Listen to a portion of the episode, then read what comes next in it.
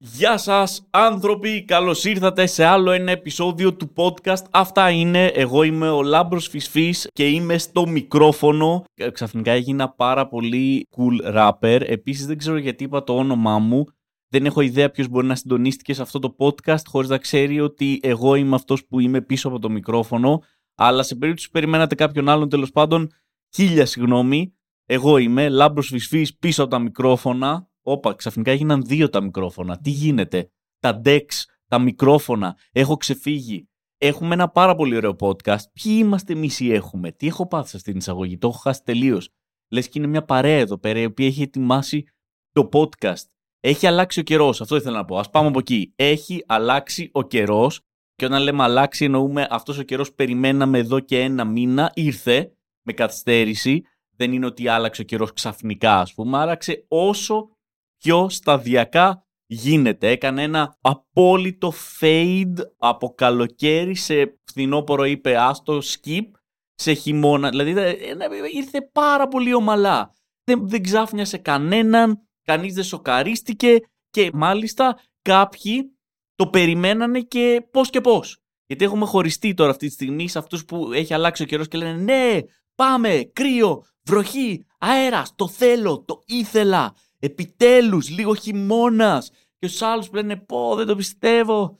Βα, κρύο, αέρας, βροχή. Γιατί εγώ είμαι πιο πολύ στους δεύτερους. Δεν με χαλάει ο χειμώνας. Απλά η προηγούμενη κατάσταση ήταν ψιλοτέλεια.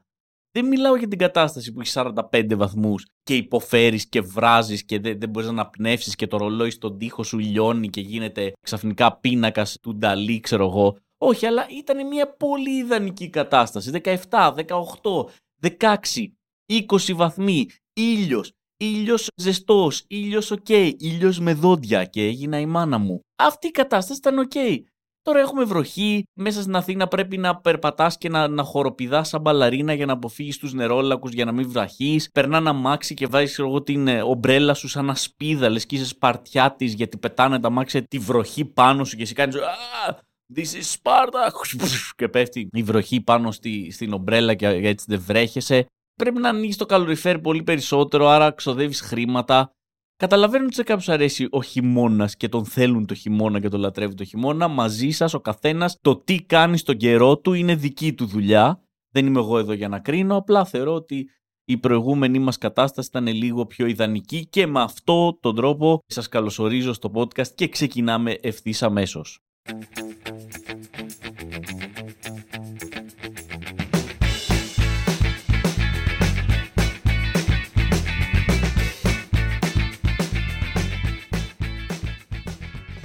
Φτάνει η φάση μέσα Ιανουαρίου, εδώ είμαστε μέσα Ιανουαρίου και είναι αυτή η φάση η οποία ακόμα δεν έχω ξεστολίσει το δέντρο. Είμαι στη φάση που προσπαθώ να πείσω τον εαυτό μου να ασχοληθεί, να ξεκινήσει, να ξεστολίζει το δέντρο. Είναι μια τραγική δουλειά. Το στόλισμα είναι μια ωραία δουλειά, έτσι. Μια οικογενειακή εμπειρία, μια κατάσταση θαλπορής, μαγείας, χαμόγελα, τραγούδια, ζεστά κουλουράκια. Μιλάω ξεκάθαρα για στόλισμα δέντρου σε αμερικάνικη ταινία.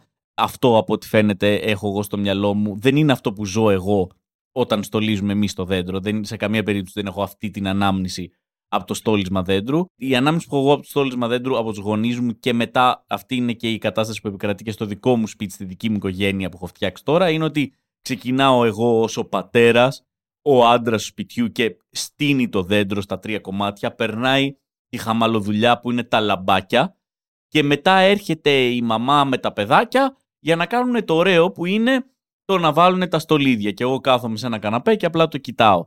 Αυτή είναι όμως μια ωραία διαδικασία. Τώρα, ειδικά με έχεις παιδιά. Το άλλο ε, δεν είναι τόσο ωραίο, παιδί. Το, το ξεστόλισμα είναι χαμαλοδουλειά. Είναι δουλειά βασικά. Είναι, είναι σκληρή δουλειά. Και σε κοιτάει κάθε μέρα. Εμένα με κοιτάει το δέντρο. Και είναι σαν να μου λέει ακόμα. Πόσο ακόμα. Πότε θα αποφασίσεις να με ξεστολίσεις. Πόσο δεν μπορείς να βάλεις το πρόγραμμά σου το να ξεστολίσεις το δέντρο. Κοίτα, οδεύουμε προς Φλεβάρι. Θα έρθει ο Βαλεντίνος. Σε λίγο θα έρθει Τσικνοπέμπτη, καθαρά Δευτέρα. Τι θα κάνεις, θα πλώσεις το αρνί πάνω μου. Πότε σκοπεύεις να ξεστολίσεις το δέντρο. Εδώ και χρόνια έχω αυτή τη φαντασία σου, παιδιά, τη μοιραστώ μαζί σας. Δεν υπάρχουν πολλές πολυτέλειες που θα ήθελα στη ζωή μου. Ε, δεν θέλω ακριβό αμάξι, δεν θέλω μεγάλη τηλεόραση, κοσμήματα. Συνεχίζω στο, στο μοτίβο του τράπερ όπως ξεκίνησα στην εισαγωγή μου. Αυτό όμως που θα ήθελα κάποια στιγμή να έχω στη ζωή μου, να έχω αρκετά χρήματα για να μπορώ να το έχω, είναι ένα δωμάτιο για το χριστουγεννιάτικο δέντρο. Όταν λέω δωμάτιο δεν εννοώ ότι θέλω να του δώσω ένα κανονικό δωμάτιο τύπου αυτό είναι το δικό μου, αυτό είναι των παιδιών μου και αυτό δέντρο είναι δικό σου. Εννοώ ένα αποθηκάκι, μία ντουλάπα μεγάλη όπου μπορώ όπως είναι το δέντρο, όπως το έχω στολίσει, το έχω φτιάξει, να το παίρνω και να το βάζω εκεί και να μένει εκεί για ένα χρόνο και να το ξαναβγάζω έτοιμο, να κουμπώνω καλώδια και να είναι έτοιμο. Αυτό, αυτή είναι η φαντασίωσή μου τέλος πάντων, ότι δεν θα χρειαστεί να ξαναστολίσω ή ξεστολίσω χριστουγεννιάτικο δέντρο. Αν κάποιος του περσεύει μία αποθήκη τέτοιου τύπου και θέλει να φιλοξενήσει το δέντρο μου, είναι περίπου δύο μέτρα και δέκα εκατοστά, τέλεια στολισμένο, περιμένω να μου στείλετε μήνυμα για να σας το φέρω.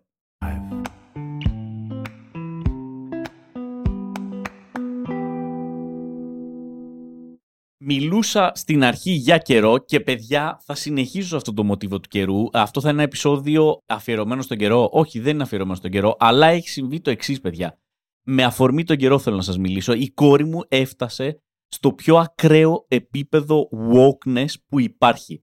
Τερμάτισε το woke meter. Το woke level της είναι στα ύψη. Το extrava wokeness της έφτασε εκεί που δεν έχει φτάσει άλλου ανθρώπου. Είμαι full περήφανος να σας εξηγήσω. Ας πούμε, αν level ένα wokeness είναι να, να πιστεύεις και να εφαρμόζεις ότι όλοι οι άνθρωποι πρέπει να είναι ίσοι, βασικά πράγματα, έτσι, απλά επίπεδο, level ένα, απλά πράγματα, έτσι, ότι δεν πρέπει να υπάρχουν διακρίσεις. Αν το level δέκα, ας πούμε, είναι να μιλάς ενάντια στο white privilege, τέλειο, οκ. Okay. Αν το level εκατό είναι να θεωρείς, ας πούμε, ότι ένας λευκός που κάνει κοτσιδάκια είναι cultural appropriation, ας πούμε, ε, η κόρη μου το πήγε στο ένα εκατομμύριο.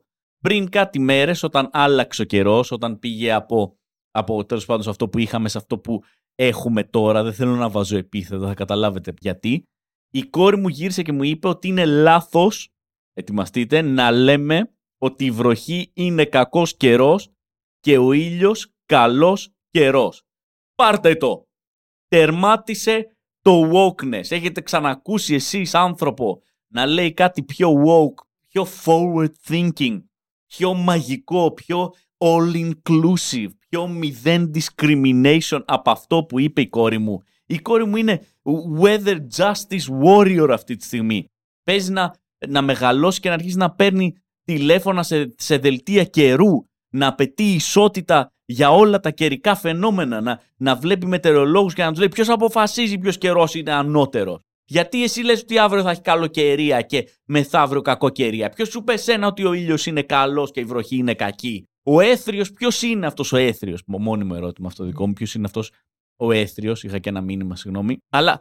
Εκεί το τερμάτισα, καταλαβαίνετε. Και το ακούω, το καταλαβαίνω. Δεν το καταλαβαίνω προφανώς. Ήταν μια σκέψη η οποία μου, μου, μου τίναξε τον εγκέφαλο. Είμαι σαράντα χρονών και πεθαίνω, όπως ακούτε, από τη φωνή μου, συγγνώμη. Είμαι σαράντα χρονών και δεν είχα ποτέ στη ζωή μου μια τέτοια σκέψη τόσο προοδευτική όσο αυτή της κόρης μου. Καταλαβαίνω ότι είναι σωστό αυτό που λέει. Διότι υπάρχουν, όπως είπα και στην εισαγωγή, τόσοι άνθρωποι οι οποίοι προτιμάνε ξεκάθαρα τη βροχή. Προτιμάνε τον αέρα, προτιμάνε την κακοκαιρία, η οποία δεν είναι κακοκαιρία όπως μάθαμε, γιατί δεν μπορούμε να χαρακτηρίζουμε κακό ένα καιρό, αλλά καταλαβαίνετε τι εννοώ. Και άλλοι που προτιμούν τον ήλιο, προτιμούν τις υψηλές θερμοκρασίες. Άρα δεν μπορείς να πεις ότι αυτός είναι καλός καιρός και αυτός είναι κακός καιρός. Άνθρωποι είδανε βροχή, είδαν άνεμο, είδανε αέριδες, είδαν χαμηλές θερμοκρασίες και είπαν επιτέλους! Αυτά είναι τα διδάγματα της κόρης μου που θα ακολουθήσει, πιστεύω, ο κόσμος. Και είναι σωστό. Το τερμάτισε. Το έφτασε στο σημείο ε, μετά να μου πει ότι θεωρεί άδικο, ακούστε εδώ πέρα πήγε level ακόμα πιο πάνω, έτσι, θεωρεί άδικο προς τις άλλες εποχές ότι έχουμε τις διακοπές μας το καλοκαίρι. Πάρτε το, νομίζατε ότι δεν μπορούσε να πάει το wokeness της ακόμα πιο πάνω, πιστεύατε ότι ο παραλογισμός της είχε τερματίσει στο ότι όλα τα καιρικά φαινόμενα είναι ίσα και δεν πρέπει να χαρακτηρίζουμε κάποιο καιρικό φαινόμενο ως ανώτερο? Όχι! Το πήγε ένα βήμα παραπέρα. Σου λέει κάτσε, γιατί τρεις μήνες διακοπές τα παιδιά το καλοκαίρι? Γιατί? Ποιος το αποφάσισε αυτό? Ποιος αποφάσισε ότι το καλοκαίρι θα πάρεις τις διακοπές και θα θεωρείται η cool εποχή? Μπορεί κάποιοι να θέλουν να πάρουν τρεις μήνες διακοπές το χειμώνα. Δεκέμβριο, Ιανουάριο, Φεβρουάριο, ας πούμε. Η κόρη μου, παιδιά, το καταλαβαίνετε, έχει φτάσει στο επίπεδο που είναι αυτή τη στιγμή. Είναι, είναι ο Μάρτιν Λούθερ Κινγκ του καιρού. Ό,τι έκανε ο Μάρτιν Λούθερ Κινγκ για τα δικαιώματα των μαύρων, ή των Αφροαμερικάνων, συγγνώμη, μην μ' ακούσει και η κόρη μου, η κόρη μου έχει κάνει για τα καιρικά φαινόμενα. Δηλαδή, σε χρόνια από τώρα, θα ακούτε ομιλία της κόρης μου, η οποία θα λέει: έχω ένα όνειρο. Ότι μια μέρα, και μετά θα το αλλάζει. Θα λέει: γιατί μέρα, γιατί όχι νύχτα. Γιατί πρέπει να είναι μέρα, δηλαδή, γιατί πρέπει να έχω όνειρο τη μέρα. Γιατί όλα τα καλά πράγματα πρέπει να γίνονται μέρα και όχι νύχτα. Επίσης, τα όνειρα τα έχουμε τη νύχτα συνήθως. Γιατί έχω ένα όνειρο τη μία μέρα. Δηλαδή, είδα το όνειρο νύχτα και μετά όμως θέλω το όνειρο να βγει μέρα. Συγγνώμη, έχω χάσει την μπάλα, δεν ξέρω. Με έχει, με έχει συγκινήσει τόσο πολύ η κόρη μου και το πόσο ε, μου έχει τεινάξει τον εγκέφαλο αυτή η πληροφορία που νομίζω κάπου εδώ πρέπει να σταματήσω και να περάσω σε άλλο θέμα.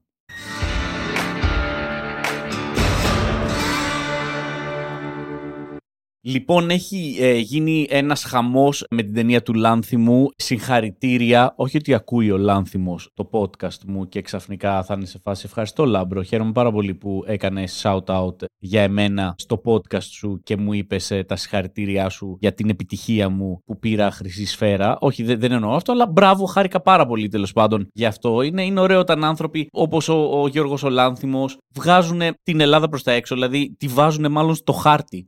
Γιατί λέει, από πού είναι αυτός ο σκηνοθέτης? Από την Ελλάδα. Εντάξει, ορίστε, η Ελλάδα έχει και κάτι άλλο εκτός από Σαντορίνη, Φέτα, Τζατζίκι, Μαλάκα. Έχει και Γιώργο Λάνθιμο, τέλος πάντων. Οπότε, εγώ χάρηκα πάρα πολύ. Κάποιοι, εντάξει, ξέρω εγώ, εννοείται δεν χάρηκαν. Κάποιοι ήταν σε φάση σιγά το poor things, σιγά τις ταινίες του Λάνθιμου, να πούμε την τσαλομαλία, δεν ξέρω τέλος πάντων οτιδήποτε. Δεν θέλω να πιάσω αυτό το θέμα. Θέλω με αφορμή αυτό να σας πω κάτι που μου συνέβη. Πήγα σινεμά με τα παιδιά μου και αποφάσισα να πάω σε ένα μικρό σινεμά, τέλος πάντων της γειτονιάς.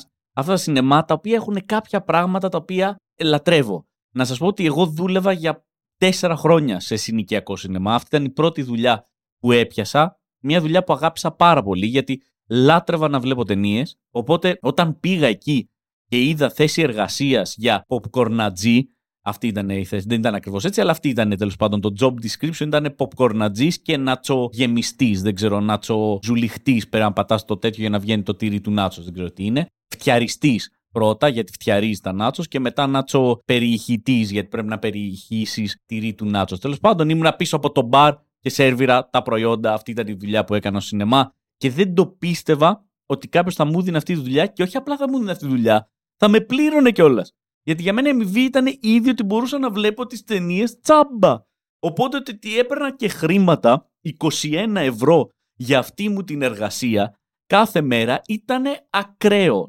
Λάτρεψα αυτή τη δουλειά, ακόμα τη θυμάμαι, και τέλος πάντων λατρεύω και τους συνοικιακούς κινηματογράφους, γιατί έχουν κάποια πράγματα τα οποία τα multiplex τέλος πάντων δεν τα έχουν.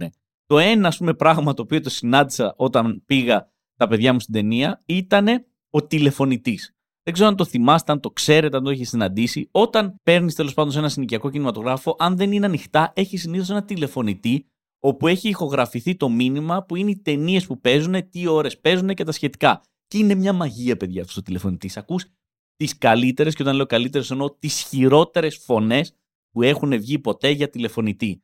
Δεν μπορείς να πάρεις σε συνοικιακό κινηματογράφο και να ακούσεις μία φορά μία φωνή, η οποία να πεις: ναι, ρε φίλε, αυτός ο άνθρωπος έχει άρθρωση, είναι οκ η φωνή του, καταλαβαίνουμε τι λέει. Όχι, είναι πάντα, παιδιά, πώς είμαστε εδώ που δουλεύουμε, έξι. Ωραία.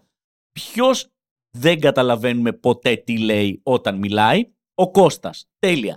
Φέρτε τον Κώστα, βάλτε τον σε ένα δωμάτιο που θα περνάνε επτά αυτοκίνητα, θα κορνάρουν, θα έχει ένα κομπρεσέρα από πίσω, και βάλτε τον να ηχογραφήσει τις ταινίες που παίζουν. Επίσης, συγγνώμη, ο Κώστας ξέρει αγγλικά? Όχι, ακόμα καλύτερα. Θα καταστρέψει και τους αγγλικούς τίτλους, δεν θα καταλαβαίνει κανείς τίποτα. Παίρνουμε λοιπόν τηλέφωνο για να ακούσω τέλος πάντων τι ώρες παίζει η ταινία που θέλαμε να πάμε να δούμε, το Wonka. Και βγαίνει ο τηλεφωνητής, βγαίνει ο άνθρωπος που έχει ηχογραφήσει τον τηλεφωνητή, ο οποίος δεν ξέρω τι είναι, κάποιος κύριος, ο οποίος, το μόνο που μπορώ να σας πω σαν στοιχείο, αν το έχετε σαν reference, είναι ότι νομίζω ότι είναι ο ίδιος άνθρωπος που κάνει τη φωνή του παππού Γουρουνάκι στην Πέπα το γουρουνάκι. Αν δεν το έχετε δει, μπορείτε να το δείτε. Αν το έχετε δει, ξέρετε ακριβώς γιατί μιλάω, για τη μεταγλωσσμένη εκδοχή, όπου είναι ένας άνθρωπος κάνει τη φωνή του παππού γουρουνάκι, του παππού της Πέπας, ο οποίος κάθε λέξη που λέει είναι σαν να πεθαίνει. Είναι σαν να είναι η τελευταία του λέξη. Κάθε του λέξη είναι σαν να βγαίνει μια ανάσα και να είναι κάπως τελείωσε η ζωή μου. Αυτό ήτανε. Πέπα, έλα στο παππού. Αυτό. Αυτό, έλα στο παππού. Τώρα ακούστηκε τέρμα ανώμαλο αυτό που έκανα, αλλά δεν εννοούσα αυτό. Καταλάβατε. Αυτή είναι η φωνή του τέλος πάντων. Αλλά είναι το τι έλεγε. Δεν είναι τόσο πολύ η φωνή. Αυτό ήταν που μου άρεσε. Το τι έλεγε. Γιατί θα, θα, όπως το θυμάμαι τέλος πάντων, να σας πω το μήνυμα. Ήταν ότι όχι απλά έλεγε τις ταινίες, αλλά έκανε και κριτική πάνω στις ταινίες τις οποίες ανακοίνωνε. Πήρα τηλέφωνο και έλεγε: «Ο σήμερα στον κινηματογράφο μας, Wonka, το καινούριο, το καλό». Καταπληκτικό. Σαν να σου λέει: «Έχεις δει τα άλλα δύο που έχουν βγει? Εντάξει, το πρώτο καλούτσικο, το δεύτερο μούφα, αυτό είναι το καινούριο καινούριο, είναι το καλό». Μετά λέει: «Κουραμπιέδες από χιόνι, ελληνική ταινία, όμορφη, να τη δείτε». Πόσο τέλειο, ρε φίλε. Πόσο τέλειο να παίρνεις ένα συνοικιακό κινηματογράφο και να είναι σαν να μιλάς με ένα φίλο σου. Να του λες: «Γιώργο, να σου πω, τι φάση δεις καμία ταινία? Κουραμπιέδες με χιόνι. Τι? Ελληνικό. Καλό. Να το δεις». Αυτό. Στο λέει, δηλαδή δεν σου βάζει αστεράκια, δεν σου λέει τι είναι η ταινία. Τι έχει ταινία? Άσε το τι έχει. Ελληνική. Να τη δεις. Και μετά λέει poor things. Έτσι η ταινία, ε, την ξέρουμε. Poor things, αυτή που ξεκινήσαμε, συζητάμε. Poor things. Του δικού μας, του Λάνθιμου. Πόσο τέλειο! Του δικού μας, του Λάνθιμου. Καταπληκτικό. Είμαι οριακά στο να παίρνω κάθε εβδομάδα σε αυτόν τον κινηματογράφο για να μαθαίνω τι ταινίες παίζει, για να ακούω την κριτική αυτού του ανθρώπου, για να ακούω το καλύτερο marketing πιστεύω που μπορεί να γίνει ποτέ. Ξεχάστε αφήσεις, ξεχάστε τρέιλερ, ξεχάστε κριτικές από διάσημους κριτικογράφους του κινηματογράφου. Αυτό τον τύπο εγώ θέλω να είναι εκεί και να μου βαράει κριτικές για τις ταινίες.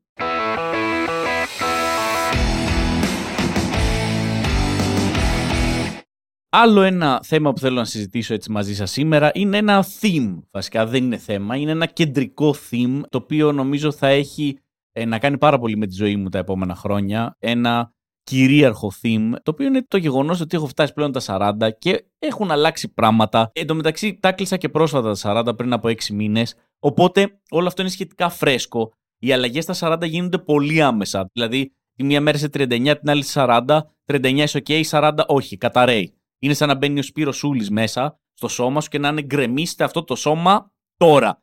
Οπότε, κάποια πράγματα γίνονται τώρα, τα συνειδητοποιώ τώρα, μου σκάνε τώρα.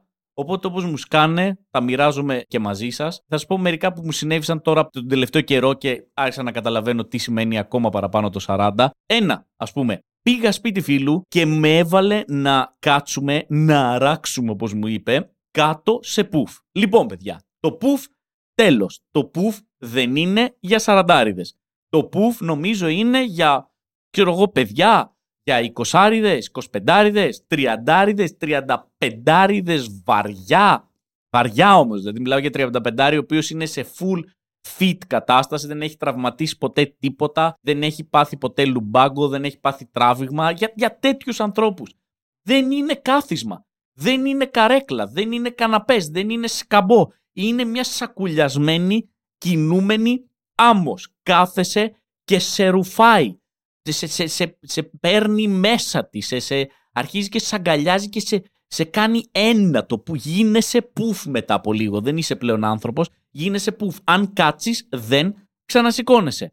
Είναι μια καρέκλα που συμπεριφέρεται σαν κρεβάτι, βασικά συμπεριφέρεται σαν δομικό χτίσμα. Δηλαδή είναι το πουφ, κάθεσαι και εσύ, ενώνεστε και πλέον γίνεστε ένα κομμάτι του σαλονιού. Είναι ο καναπές, η πολυθρόνα και ο πουφολάμπρος. Εκεί. Αυτά έχουμε μέσα στο, στο σαλόνι μας. Κάθεσαι, βρίσκεις μια θέση. Αν θες να σηκωθείς, υπάρχουν δύο τρόποι. Εξίσου ντροπιαστικοί και οι δύο. Εντάξει, ο ένας είναι το βάλε ένα χεράκι. Το οποίο, παιδιά, όταν το πεις πρώτη φορά, πεθαίνεις. Πολλοί λένε ότι πεθαίνεις όταν θα κάτσεις και θα πεις οπαλάκια. Όχι. Το οπαλάκια είναι εντάξει, μπορεί να το πεις και πιο νέος, γιατί το οπαλάκια έχει να κάνει και με το λάθος υπολογισμό του εγκεφάλου σου για το πού βρίσκεται το μέρος που θα κάτσεις. Το υπολόγισες ότι είναι σε ένα ύψος, τελικά δεν ήταν, ήταν πιο κάτω και έτσι, οπαλάκια. Εντάξει, το βάλε ένα χεράκι. ρε, ψ, ψ, να σου πω, ρε, εσύ, ψ, βάλε ένα χεράκι. Αυτό με το που το πεις, πεθαίνεις. Πεθαίνουν τα όνειρά σου, ό,τι ήθελες να κάνεις στο μέλλον κάποια στιγμή καταλαβαίνεις ότι δεν θα το κάνεις, σου δίνουν να λύσεις σουντόκου, σου λένε εντάξει, αυτό ήταν, ό,τι έζησες, έζησες. Αυτή είναι η μία επιλογή. Το βάλε ένα χεράκι να σε τραβήξει κάποιος από τη χαράδρα που έχεις βυθιστεί. Εντάξει, το δεύτερο, ο δεύτερος τρόπος για να μπορέσεις τέλος πάντων να φύγεις από πούφι είναι ακόμα χειρότερος και πρέπει να κάνεις roll and stand. Εντάξει, είναι roll and stand.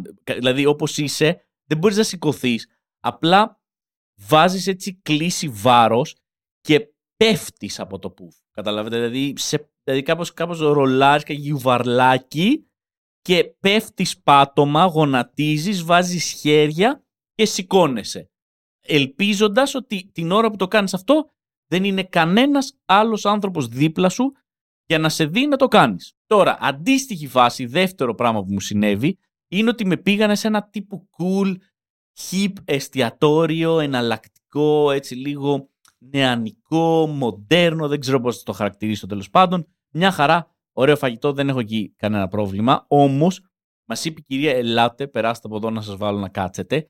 Και μας πήγε σε ένα τραπέζι το οποίο δεν είχε καρέκλες. Είχε σκαμπό. Αυτή ήταν η φάση. Γύρω από το τραπέζι είχε σκαμπό. Το οποίο εγώ το είδα και είπα, οκ, okay, πρέπει να πάμε κάπου αλλού να φάμε. Γιατί εμείς φύγαμε από τα σπίτια μας, πληρώσαμε babysitter, οργανωθήκαμε, το το κανονίζουμε αυτό εδώ και τρεις εβδομάδες και φτάσαμε εδώ, οι άνθρωποι σε αυτό το εστιατόριο ξεκινάνε όσο πιο λάθος μπορούν να ξεκινήσουν. Δηλαδή δεν έχουν πλάτη. Μας δώσαν κάπου να κάτσουμε που δεν έχει πλάτη. Δηλαδή είναι σαν να πας και να σου πούνε δεν έχει μαχαιροπύρου να έχει chopsticks ή τελικά δεν έχει και φαγητό εδώ που ήρθατε να φάτε. Βασικά μου λέγανε δεν έχει φαγητό, έχει μόνο ποτά, αλλά έχει πλάτη το κάθισμα που θα κάτσετε. Θα ήμουν πολύ πιο ok από το να κάτσω σε ένα σκαμπό για μια μισή ώρα, δύο, να συζητάω με φίλους μου και μετά το είκοσι λεπτό να έχω αρχίσει και να μαζεύω, να καμπουριάζω, να, να, να πέφτει το σώμα μου, η πλάτη μου να μου λέει δεν μπορώ να σε υποστηρίξω άλλο, δεν το βλέπεις, κάπου πρέπει να γύρουμε, ακούμπα το μέτωπό σου στο τραπέζι. Παιδιά, στη μισή ώρα έφυγα και πήγα και κάθισα στην τουαλέτα. Και η τουαλέτα είχε πλάτη. Ήτανε, δηλαδή καλύτερα να μου είχαν πει είμαστε τόσο μοντέρνο εστιατόριο που θα κάθεστε όλοι σε χέστρες. Πολύ καλύτερα. Ξεκάθαρα πολύ καλύτερα από το να καθόμουν σε σκαμπό. Και τελειώνω, θέλω να σας δώσω το χειρότερο πράγμα τέλος πάντων το οποίο μου συνέβη μέσα στις διακοπές. Το χειρότερο ε, πράγμα που είχε να κάνει τέλος πάντων με, ε, πώς σας το πω, με, με, με, με σαράντα, με πράγματα τα οποία δεν μπορούν να, να γίνουν πλέον, δεν μπορώ να τα υποστηρίξω πλέον. Πήγα σε σπίτι φίλων οι οποίοι θέλαν να μας φιλοξενήσουν. Μας λέει θα σας φιλοξενήσουμε, φτάνουμε, καθόμαστε, τρώμε, όλα καλά. Σε κάποια φάση ο φίλος μας λέει πάμε να σας δείξω το δωμάτιο που θα κοιμηθείτε, ανοίγει την πόρτα στο δωμάτιο και το δωμάτιο δεν έχει μέσα κρεβάτι. Όχι απλά δεν έχει κρεβάτι, δεν έχει μέσα καν καναπέ κρεβάτι. Δεν έχει κάτι το οποίο μπορεί να μετατραπεί σε κρεβάτι. Δεν έχει καν στρώμα, δεν έχει τίνα, τίποτα. Του λέω τι γίνεται εδώ πέρα και ο τύπος γυρνάει και μου λέει είστε ok να κοιμηθείτε σε φουσκωτό στρώμα, έτσι. Προφανώς δεν είμαστε ok να κοιμηθούμε σε φουσκωτό στρώμα. Τι είναι αυτά που λες, τι ερώτηση είναι, ποιος έχει απαντήσει ποτέ στα σαράντα ότι είναι ok να κοιμηθεί σε φουσκωτό στρώμα. Εγώ σπίτι μου κοιμάμαι σε ανατομικό στρώμα, καλό, με μαξιλάρια memory foam και ακόμα και αυτό κάποιες φορές δεν είναι ok. Ξυπνάω κάποιες φορές και έχει πιαστεί η μέση μου, δεν έχω κοιμηθεί καλά, πονάει ο αυχένας μου. Πώς μπορεί αυτό να μην είναι ok, αλλά να είναι ok το να κοιμηθώ σε φουσκωτό στρώμα.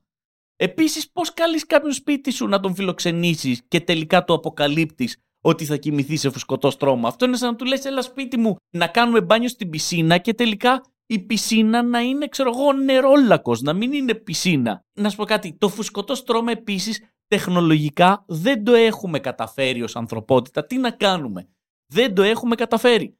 Το φουσκώνεις, λες, οκ, okay, να το, όντως είναι στρώμα, ξαπλώνεις. Και είναι στρώμα για πέντε λεπτά. Κοιμάσαι και όπως κοιμάσαι αυτό το πράγμα αρχίζει και ξεφουσκώνει, αρχίζει και σαγκαλιάζει, αρχίζει και σε περιβάλλει, αρχίζει και, και σε κάνουν ουσιαστικά πιτόγυρο, δηλαδή αυτή είναι η πίτα και εσύ είσαι ο γύρος μέσα και σε τυλίγει μέσα, κοιμάσαι σε στρώμα, ξυπνάς σε πλακάκι. Αυτή είναι η φάση με το φουσκωτό στρώμα. Όχι, δεν είναι ok το να κοιμηθείς σε φουσκωτό στρώμα και να σου προσφέρει κάποιος φουσκωτό στρώμα και σίγουρα δεν είναι ok να στο προσφέρει και ξεφούσκωτο, όπως ο φίλος μου, ο οποίος μου είπε θα με βοηθήσεις λίγο να το φουσκώσουμε και δεν είχε καν την ηλεκτρική τρόμπα. Είχε την παλιά, αυτή με το πόδι. Οπότε ήταν με το σόβρακο και πατούσε και εγώ έπρεπε να κρατάω το στόμιο για να φουσκώσει το φουσκωτό στρώμα. Όχι, δεν είναι ok, δεν το δέχομαι. Δεν έχει να κάνει μόνο με το μεγαλώνω, δεν είναι ok σε επίπεδο savoir vivre πάνω σε σχέσεις φίλων αυτή η κατάσταση.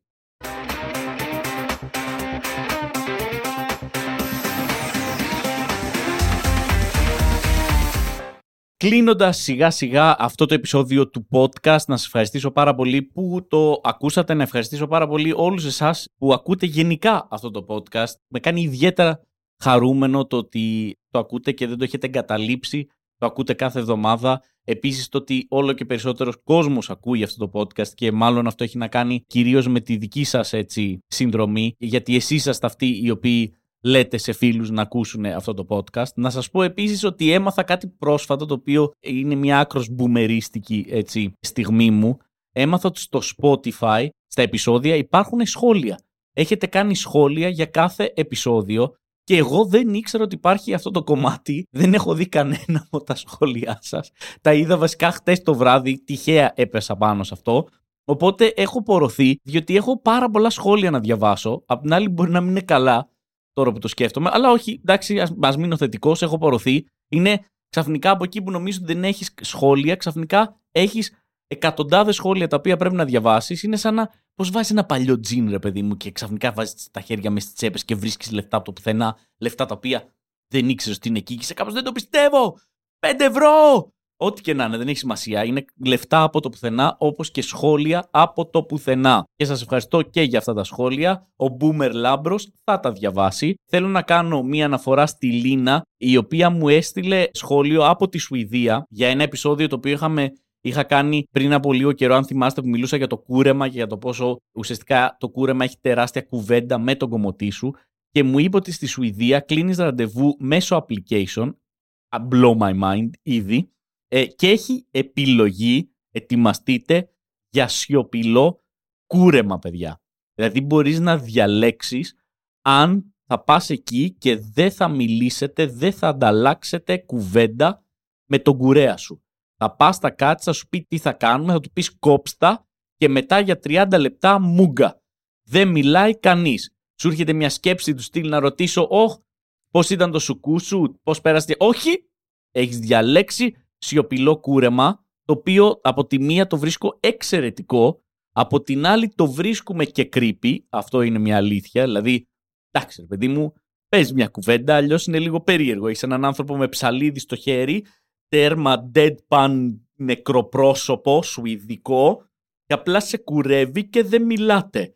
Είναι λίγο άβολο. Είναι σαν να μπει σε ένα ταξί και να πεις που πάτε, ξέρω εγώ, πατήσια, τέλος κουβέντας. Μην μου ξαναμιλήσεις.